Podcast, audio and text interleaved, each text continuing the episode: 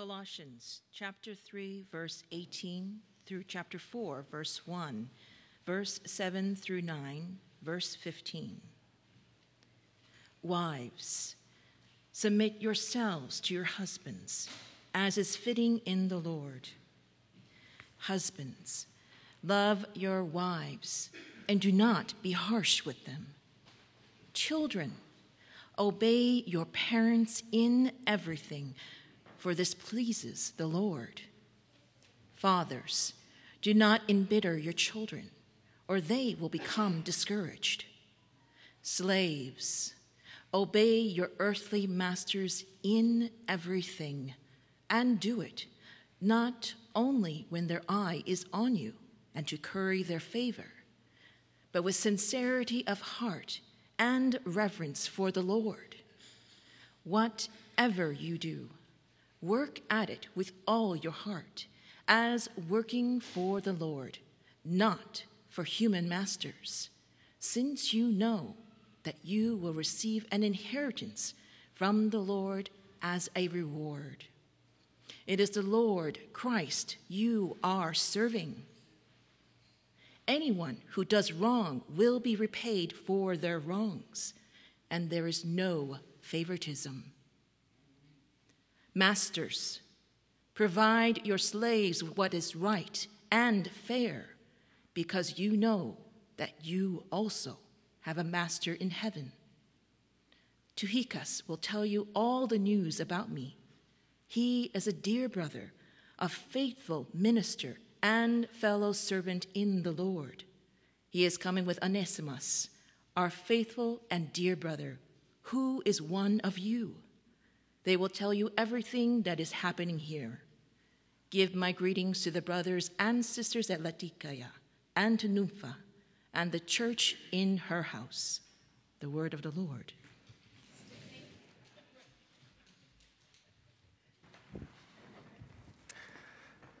Well, I seriously considered whether or not we should give a trigger warning before reading that passage this morning.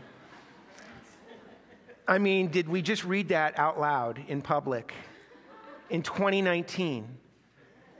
In a society that, at least in theory, is trying to take seriously things like racial equality, socioeconomic equality, gender equality. You know, if you were with us last week, you might remember we talked a little bit about the reality that sometimes you read things in the Bible that are just, they sound so offensive, so primitive and archaic that you just want to chuck it. So when you read this passage, it sounds like one of those places in the Bible you just want to chuck it. That would be a huge mistake. That would be a, a tragic mistake. Why? Because we live in an age in which we consider ourselves morally enlightened which means that we have this expectation that, um, that we want the Bible to give us this highly detailed moral prescription that, um, that presents us with a series of, of social and cultural norms that exactly match the social and cultural norms that we have today. And if the Bible doesn't give us that, then we have to reject it because it's not as woke as we are. But think about it. Every age has a tendency to look at itself and say, We're the ones who've arrived. We're, we have reached the height of, of moral and social progress. And so we look back on people who lived 500 years ago, 100 years ago, 50 years ago, and we say they weren't as morally enlightened as we are. You do realize as soon as we say that, that people living 100 years from now, or even 50 years from now, are going to look back at us and say the same exact thing which means that if all the Bible were to give to us was this detailed set of moral prescriptions um, that, that was, say, perfect for people who lived 500 years ago, it would be hopelessly out of date today. And, and that if, if the Bible gave us everything we would want for today, if, if Paul was saying everything we would want him to say for us today in our time and age, then it would be hopelessly out of date 100 years from now. Fortunately, the Bible gives us something way better than that. Yes, we look at the Bible and we want to see a, a detailed um, prescription for our time and age. And when we look at this passage, that's what it looks like. We are getting a prescription for that time and age, but it's more than a prescription. Paul is in, embedded in this prescription for that age are, are a set of principles that are for every age. And when we learn to see these principles, understand them, and, and apply them, then what we have is power, radical power, to transform our world. So here's the question How does the gospel change the world? How does the gospel change society? And especially, how does the gospel transform what we would call unjust or oppressive systems and structures? We are in a series, we're coming to the end um, of a series on Paul's letter to the Colossians. And in the second half of this letter, Paul is laying out the Christian life for us. He's laying out Christian experience and he's saying, if the gospel is true, if, if the life, death, and resurrection really are the foundational events of history, what kind of implications does that have in our lives? So that's what's going on in the second half of this letter. And Paul is beginning to really spin these things out into highly um, relevant, practical applications and implications for our lives and our world. And, and he's talking about the household in this passage. What does the gospel mean for our household? How does the gospel change the world? How does the gospel change unjust systems and structures? Let's look at it in three steps. We're going to see that the gospel gives us the foundation for change, it gives us the method for change, and it gives us the practice of change. The gospel gives us a foundation, a method, and a practice for change. So let's look at each one of those in order. And first, we see the foundation for change. So we need to start by getting a little bit of the backstory um, you know, the Apostle Paul wrote this letter to a, a, a Christian community that was living in the ancient Roman city of Colossae. Now, in the ancient world, letters like this were a very common form of communication.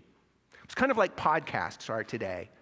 Um, and in letters like this, they expected to receive instructions for the household, uh, for wives and husbands, for children and parents, and yes, even for slaves and masters. This was the ancient world. Um, it was kind of like, you know, if you turn on the news, you expect to receive what's called regular programming. So, in addition to the news, you also expect to get a weather report. You always expect to get a sports report, regular programming. That's what this is. They, they expected to receive these kinds of instructions for the household in ancient, ancient letters like this. It was considered regular programming of the day. So they expected to receive instructions for wives and husbands and children and parents and so on and so forth because the household was the basic building block of Roman society. So Paul is talking to this basic building block of society, and he's saying, if you can, if you can change the building block, you can change society. That's what's going on here. Now, in that society, the man, the paterfamilias, he was the one that had ultimate absolute authority over everyone and everything in the household. And it wasn't just authority. The reason the paterfamilias had all of that authority was because in that society, the man was considered to be a superior being. And, and women and slaves, especially, were considered inferior beings. Now, with that in mind, um, we look at this passage and we begin to see some of the remarkable things that this passage is showing us. Normally, the, in these instructions, the only person that would ever be addressed is the head of the household, the, the paterfamilias. He was the, the superior being, he was the one with the authority.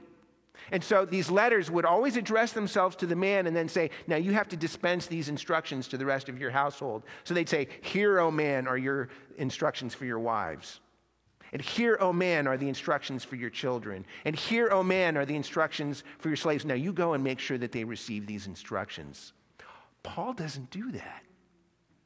Paul goes right through the household and he addresses every single member of the household as a unique individual with equal worth, value, dignity, and honor. He, he approaches them and addresses them as individuals with the dignity and the honor of taking responsibility, their own responsibility for their actions within the household.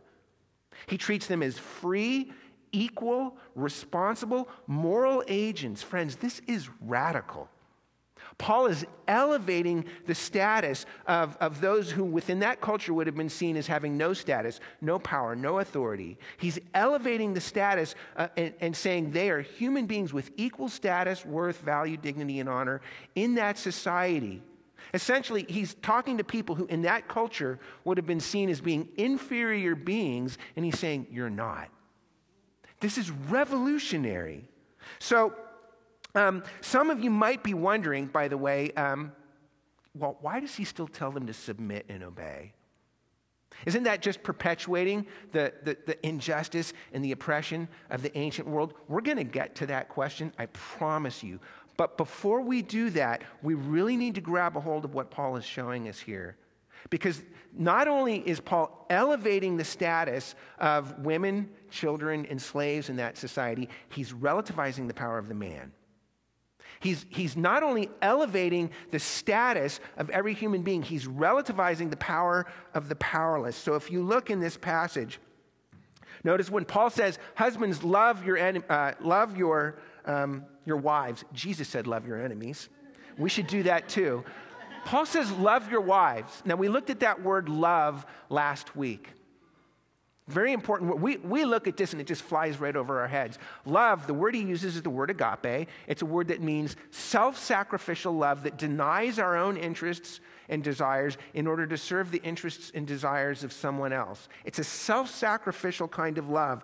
Paul is saying, Oh, husband, lay down your power. Oh, husband, lay down your authority. Take the role of a servant. Take the role of a servant.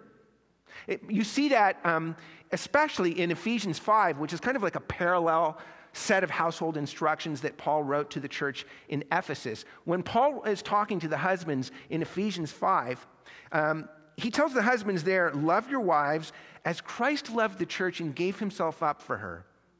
But it's what he says after that that's really remarkable. He says, Husbands, love your wives as Christ loved the church and gave himself up for her that he might sanctify her, having cleansed her by the washing of water with the word, so that he might present the church to himself in splendor, without spot or wrinkle. In the same way, husbands should love their wives as their own bodies. Now, we might say, okay, what's the big deal about that?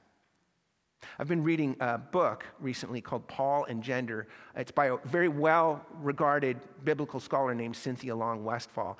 In her book, she points out very perceptively um, that Paul is, is, is overturning gender stereotypes in this passage. She points out when Paul talks about washing with water or, or presenting without spot or without wrinkle, what's he talking about? That's domestic language. That washing with water, that means giving someone a bath. Presenting without spot, that's doing the laundry. Presenting without wrinkle, that's doing the ironing. That's domestic language. That was, that was something that, that women did. That was something that servants did. Paul is saying to the men in this culture, you do that work. That what normally would have been considered women's work or servants' work, Paul is saying to the men, you do that work. You take the role of a servant. He is purposefully subverting and overturning and undermining gender stereotypes and, and power and status roles in that ancient culture. It's really remarkable. And by the way, you see something very similar to that in the Gospels. Actually, you see this happening all throughout the Bible. But in the Gospels, for instance, at the very end of the Gospels, when Jesus died on the cross, um, Gospel of John tells us there were two men there. One of them was Joseph of Arimathea, and the other one was Nicodemus the Pharisee. They were very rich, powerful, influential men of status and authority and, and standing in that community. And what they did was they took the body of Jesus, they uh, washed it, they, um, they wrapped it in linen cloths, and they anointed it with spices. In that culture, that was considered women's work. And it wasn't like there weren't any women available there to do that work. There were, but these men did it themselves. Here's the point, friends the gospel radically reorders power and status roles in our world. It, it, it, it elevates the status of every human being and it relativizes the, um, the power of the powerful. It, it's radically reordering power and status roles in our culture. And I'll tell you what, this is very difficult for us to, to see and appreciate as modern people. Um, for instance, just a little bit earlier in this letter, Paul, um, he's talking to the Christian community. He says, if you're in Christ, in Christian community, he says, there is no Greek or Jew. There is no um, circumcised or uncircumcised. There is no slave or free. He's talking about what in that culture were class divisions, racial divisions, socioeconomic divisions. He's not saying that those divisions don't still exist in the world. He's saying they no longer matter. Everybody has equal status.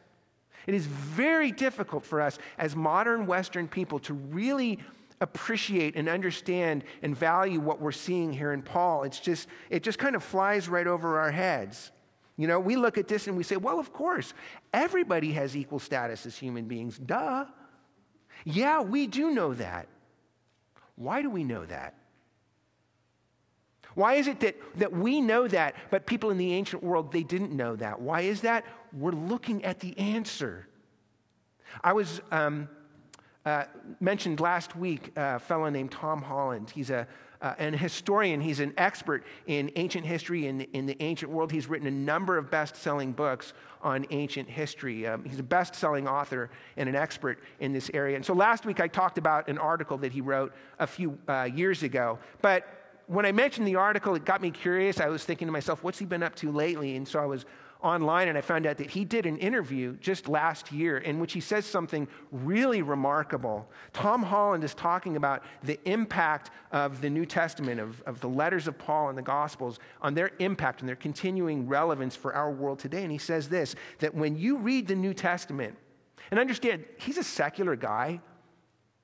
He's not out to convert people to Christianity. He's just being honest about history. That's his job. He says that when you read the New Testament, what you have is, quote, almost everything that explains the modern world. The way the West has shaped concepts like international law, concepts of human rights, ultimately, he says, they don't go back to Greek philosophers. They don't go back to Roman imperialism. They go back to Paul. His letters, along with the four Gospels, are the most influential, the most impactful, the most revolutionary writings that have emerged from the ancient world. Friends, the gospel radically reorders power and status roles in the world. It, it, elevates the status of every human being to equal and relativizes the power of the powerful and says they're all equal. That is the foundation for the way the gospel changes the world. And that leads to our next point. And that's the method for gospel change. So, with that foundation in mind, how does the gospel go about transforming society, especially, as I said, what we would call unjust or oppressive systems and structures? Well, one of the first things we need to see is how the gospel does not go about transforming society. If you look at this passage, Paul's talking to, to women, he's talking to children, he's talking to slaves, people who in that culture would not have had power in that culture. And, and one of the things he says to them is that the gospel doesn't change the world by applying external force to the systems and trying to change them from the outside. In other words, it doesn't happen by what we would call open rebellion or revolution, because he's talking to these people in that culture. They would have been the powerless ones. And essentially, he tells them to submit to their situation. Now, there's a couple of reasons for that. One of them is actually pretty simple. In, in the ancient world, you know, Rome wasn't just an empire, it was a ruthless, cruel, exploitative, merciless empire. Anybody who stood up to the system, especially a small group of these early Christians, any kind of open protest, any kind of open rebellion, the Roman Empire would put it down hard. I mean, just whammo, you're out of existence. So for them to stand up and protest and cry out for liberation from an unjust system, they, not only would they have been crushed, the whole Christian movement would have been crushed. But, but it's even bigger than that. Um, when Paul addresses those without power, the women, the children, and the slaves, notice that he always puts it he, he addresses them in the context of their relationship to Jesus. He always talks about them and their identity in the Lord, he says. So notice, he says, Wives, submit as is fitting in the Lord. Children, obey, for this pleases the Lord. Slaves, obey, for it is the Lord Christ that you are serving. He, he doesn't talk to the men like that, except in one case, and I'll get to that in just a minute. But, but that is how he talks to the powerless in that culture. There are two things going on with that. And the first is this he's encouraging them that they really belong to the Lord, that they have value and worth and status in the eyes of God. He's saying that you belong to Jesus. His name is on you, His love is on you. He's encouraging them that they belong to the Lord. But second, He's reminding them of the gospel way of, of bringing change to the world, of the Jesus way of bringing change to the world. You could think about it like this. Um, imagine that you wanted to get from point A to point B. In order to get there, you got to build a road. But in between you and point B, there's a huge mountain. And the only way for you to get to that point B, to build a road and get to point B, is to take down the mountain. How are you going to do it? One way is you could take a bunch of sticks of dynamite and just start blasting away at the mountain from the outside. How's that going to work out for you? Not so well. Mountains tend to be rather resilient to that kind of external force. So do social structures especially unjust, exploitative, oppressive social structures. Look at history. What happens whenever one empire gets taken down? Another empire takes its place. Oftentimes, um, an even more unjust, oppressive, or exploitative empire comes in the place of the one that just got taken down. Empire is, is, you know, that's political machinery. That's human power to change the world. The gospel does not say that the way the world gets changed is by just replacing one empire with another. That's what we get so worked up about in our political machinery in this country and in this world because we think empire has the power to change the world. It doesn't. The gospel doesn't say that the world gets changed by just replacing one empire with another. It's way more subversive than that and therefore way more powerful. Because look at what Paul says to the slave masters in chapter 4, verse 1. He says, Provide your slaves with what is right and fair, for you also have a master in heaven. Paul is saying, oh, listen, man, I know that in the world you're seen as being the master and the authority over everyone and everything, but you're not. You're not a master. You have an ultimate master in heaven. Again, he's relativizing the power of the powerful, but he also says, provide them with what is right and fair. Literally, what that says is provide them, your slaves, with justice and equality. Those are the literal words in the New Testament. Provide them with justice and equality. Now, what does that mean? Remember what we were talking about in the first point. The foundational principle of gospel change is the radical, unconditional equality of every single human being. Paul elevates the status of every human being to the status of equality. So when you look in this passage, what you have is the very first Christians beginning to take that principle, that gospel principle of the unconditional equality of every human being, and then begin working out the implications of that principle to the, to the furthest extent that they were capable of imagining in that time and place. So, in this context, you see Paul, he's talking to these early Christians, um, and, and he's saying, Look, slave masters, how do you work out this implication? Husbands, wives, children, everybody, how do we work out the implications of these? Listen, I, you know, I know that when we look at the ancient world, it's easy for us to, to get so angry when we see it. It's easy for us to be angry at the Bible for not doing what we think it ought to do more about it. And that's actually very understandable because it's not inappropriate to look back at the ancient world and judge it. Slavery is evil. But the gospel doesn't change the world by blasting away at the systems from the outside. It does something far more subversive than that. Paul gives us principles. And so, in those um, relationships, he's talking to the slave masters. He says, I want you to work out the implications of this equality in your relationships. So, yes, what was their answer to that? They say, here's how we're going to do it. In, in the world, yes, we may be slaves and masters, but in the church, we're brothers and sisters. In the world's eyes, we may be unequal in status, but in the church, we're equal in status. We're equal in status. So, for instance, and you see that actually beginning to work itself out in that community in this letter. You notice I included verses 7 and 9 from later on in chapter 4. Paul says, Tychicus is coming back. Oh, and by the way, he's coming with Onesimus, who's our faithful and dear brother. Onesimus, if you don't know, was a runaway slave. And you can read about his story in Paul's letter to Philemon a little later in the New Testament. Now, again, we don't notice this because it just flies right over our heads. Paul calls Onesimus a dear brother. In, in that culture, brother was the language of equality. Paul is saying, You treat Onesimus as a brother. He is a brother. He's one of you. He is equal in status to you. That was subversive to empire because in that culture, brother and sister, that was the language of equality. Now, see, was Paul calling for an open revolution? No. And, and I know that that's probably infuriating to us, but he was actually calling for something far more powerful far more powerful than that. And I'll tell you what, you know, um, women and slaves and children in the ancient world and, and, and the poor of the ancient world, they flocked to the church. The early church transformed the ancient world. Women, slaves, children, the poor, all the people in that society who had no power, they flocked to the church. Why?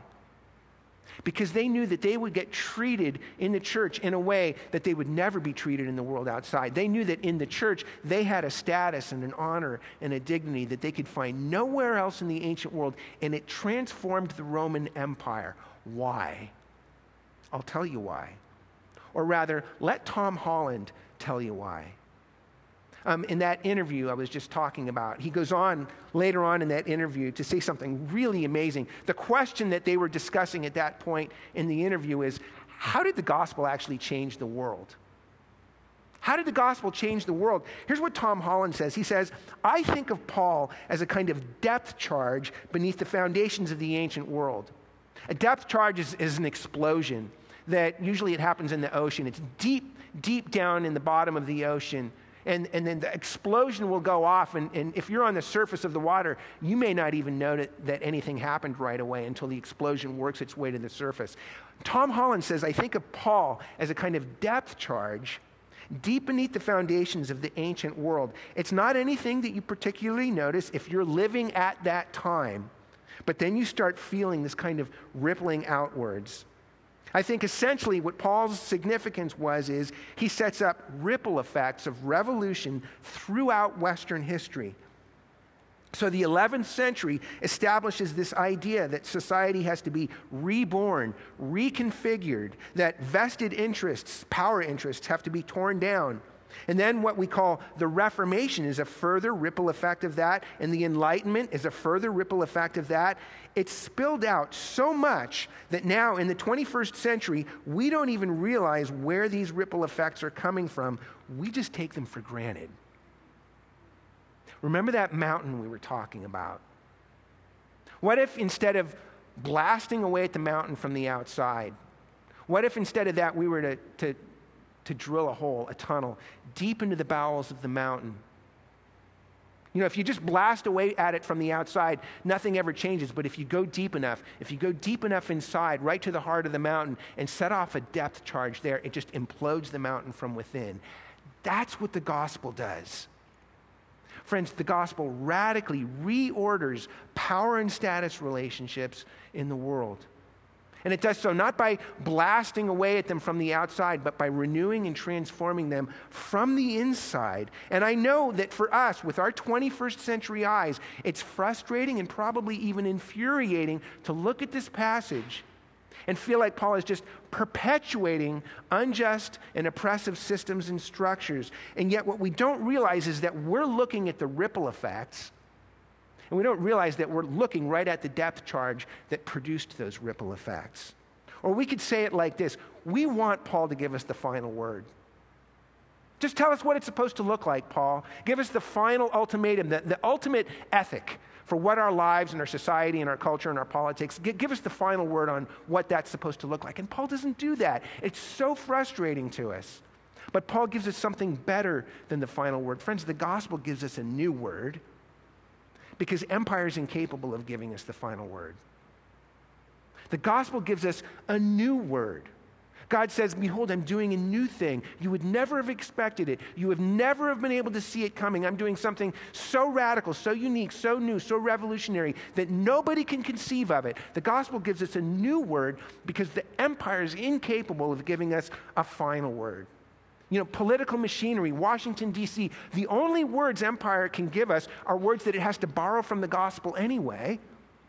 What are ideas like human rights, progress, ideas of justice, fairness, equality, and dignity, ripple effects? That's what those are.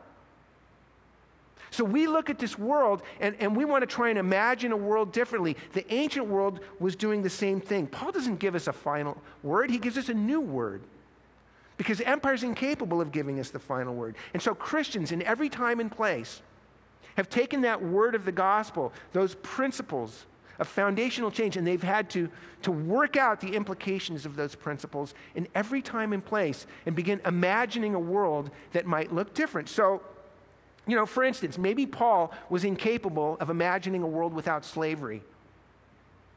I, we have to realize, yeah, it's easy for us to look back on that world with our 21st century eyes and think, well, if I'd lived then, I would have been able to imagine a world without slavery. The institution was so prevalent that nobody could have imagined that.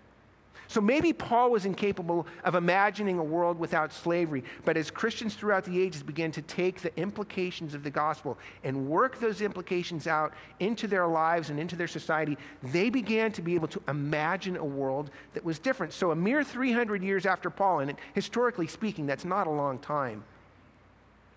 300 years after Paul, Gregory, he was bishop of Nyssa, he preached a very famous sermon in which he said this. And by the way, he's going to use, he's talking about um, obols and staters, which are units of currency like dollars or yen. So he, here's what he says How many obols for the image of God?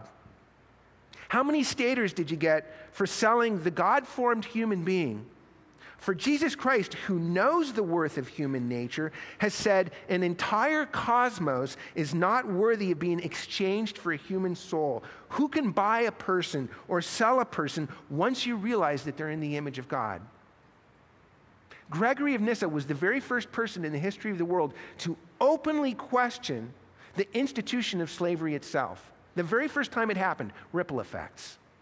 Or 2,000 years after Paul, we have Martin Luther King, who preached a very famous sermon called The American Dream, in which he said this He says, There are no gradations in the image of God. Every human being, from a treble white to a bass black, is significant on God's keyboard. Precisely because every human being is made in the image of God. This is why we must fight segregation with all our nonviolent might. Ripple effects. Not blasting away at the world from the outside, but renewing and transforming from the inside. Friends, the gospel, the new word of the gospel, has the power to radically reorder and transform every time, every age, by enabling us to imagine a world differently and bring that world into existence. And that leads to our last point. We've seen the foundation of gospel change the ele- elevation of every human being to equal status and the relativization of, of the power of the powerful. We've seen the method of that change, not blasting away at the outside, but renewing and transforming from the inside. Lastly, what is the practice of change? In other words, what would that look like in our time and place as we begin thinking out the implications of this for our age? We only have a few minutes left. We're, not even going to begin to go anywhere near discussing this. But that's a conversation that we have as a church.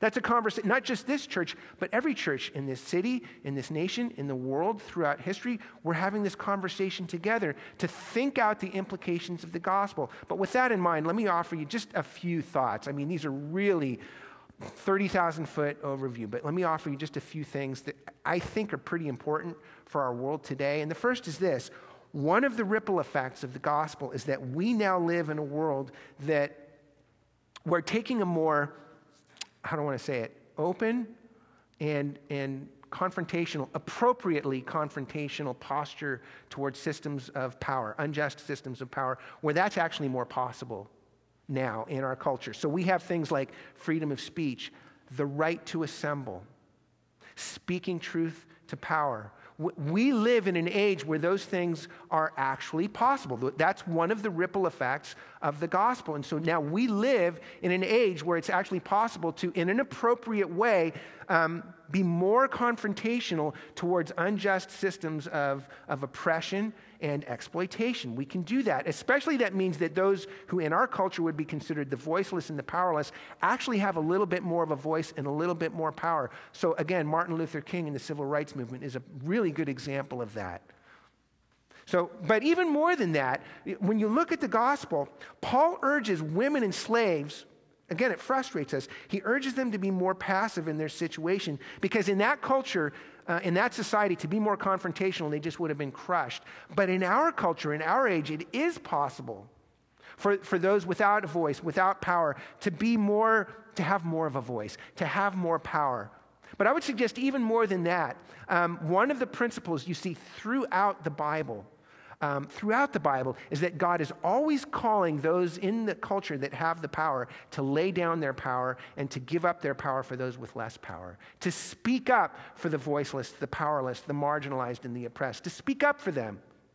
So that means that if, like me, if you're a member of the dominant culture or the privileged culture, then we actually have a responsibility to, to use the power that we have, the voice that we have, to show solidarity with those who have less power, less of a voice, um, less um, privilege in our culture, and to use our power on their behalf to speak up for them. In our day and age, we have much more of an ability to do that in our culture. So let me try and put this as concisely as I can. Yes, the gospel changes the world, not by blasting away its systems from the outside, but by transforming and renewing them from the inside. But that is not an excuse for passivity or cowardice.